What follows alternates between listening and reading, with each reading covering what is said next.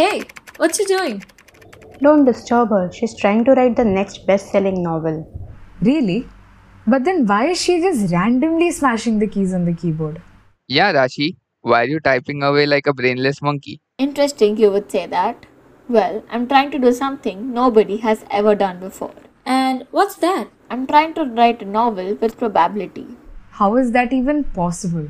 There's actually a theorem called the infinite monkey theorem, which states that a monkey pressing keys at random on a typewriter for an infinite amount of time will almost surely type a string of text which will not only make sense but form structured text such as a novel or a book.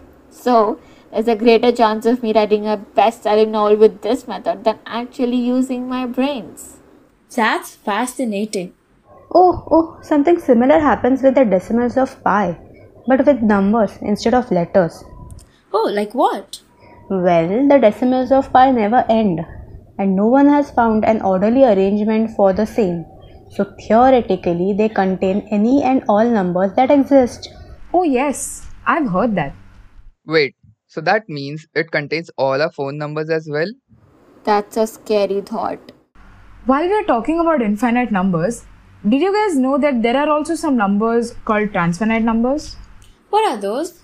Well, those are the denotations of the size of an infinite collection of objects. The smallest transfinite number is called aleph naught, which counts the number of integers. If the number of integers is infinite, are there yet higher levels of infinity?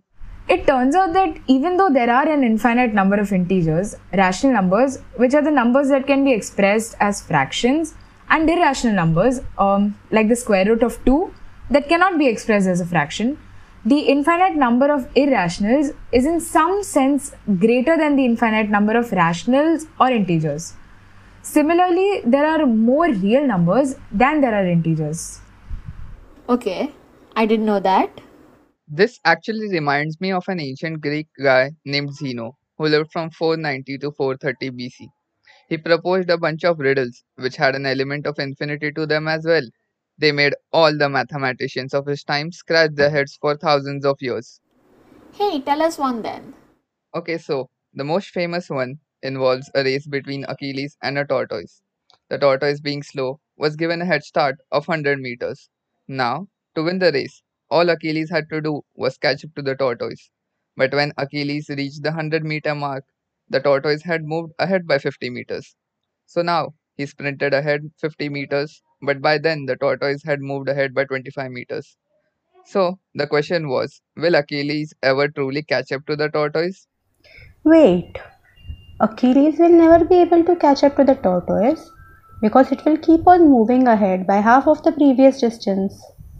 That's what. Theoretically, he won't be able to finish the race because the distance that the tortoise moves ahead by can be divided into half an infinite number of times. Mathematicians have pondered over this for aeons. Damn! I think there's a name for these things. Oh, yeah, it's called super tasks. What is so super about it? Are these the tasks that only Superman can do? Oh, shush. Oof. Okay, so a super task is a countably infinite sequence of operations that occur sequentially within a finite period of time. Zeno's paradox was one of them. They basically ask the question if there is an infinite number of things happening in a specific amount of time, would that task be possible? Because in the end of these super tasks, the results contradict themselves. After many years and many great minds bashing their head against the wall over it, it was concluded that super tasks are physically impossible.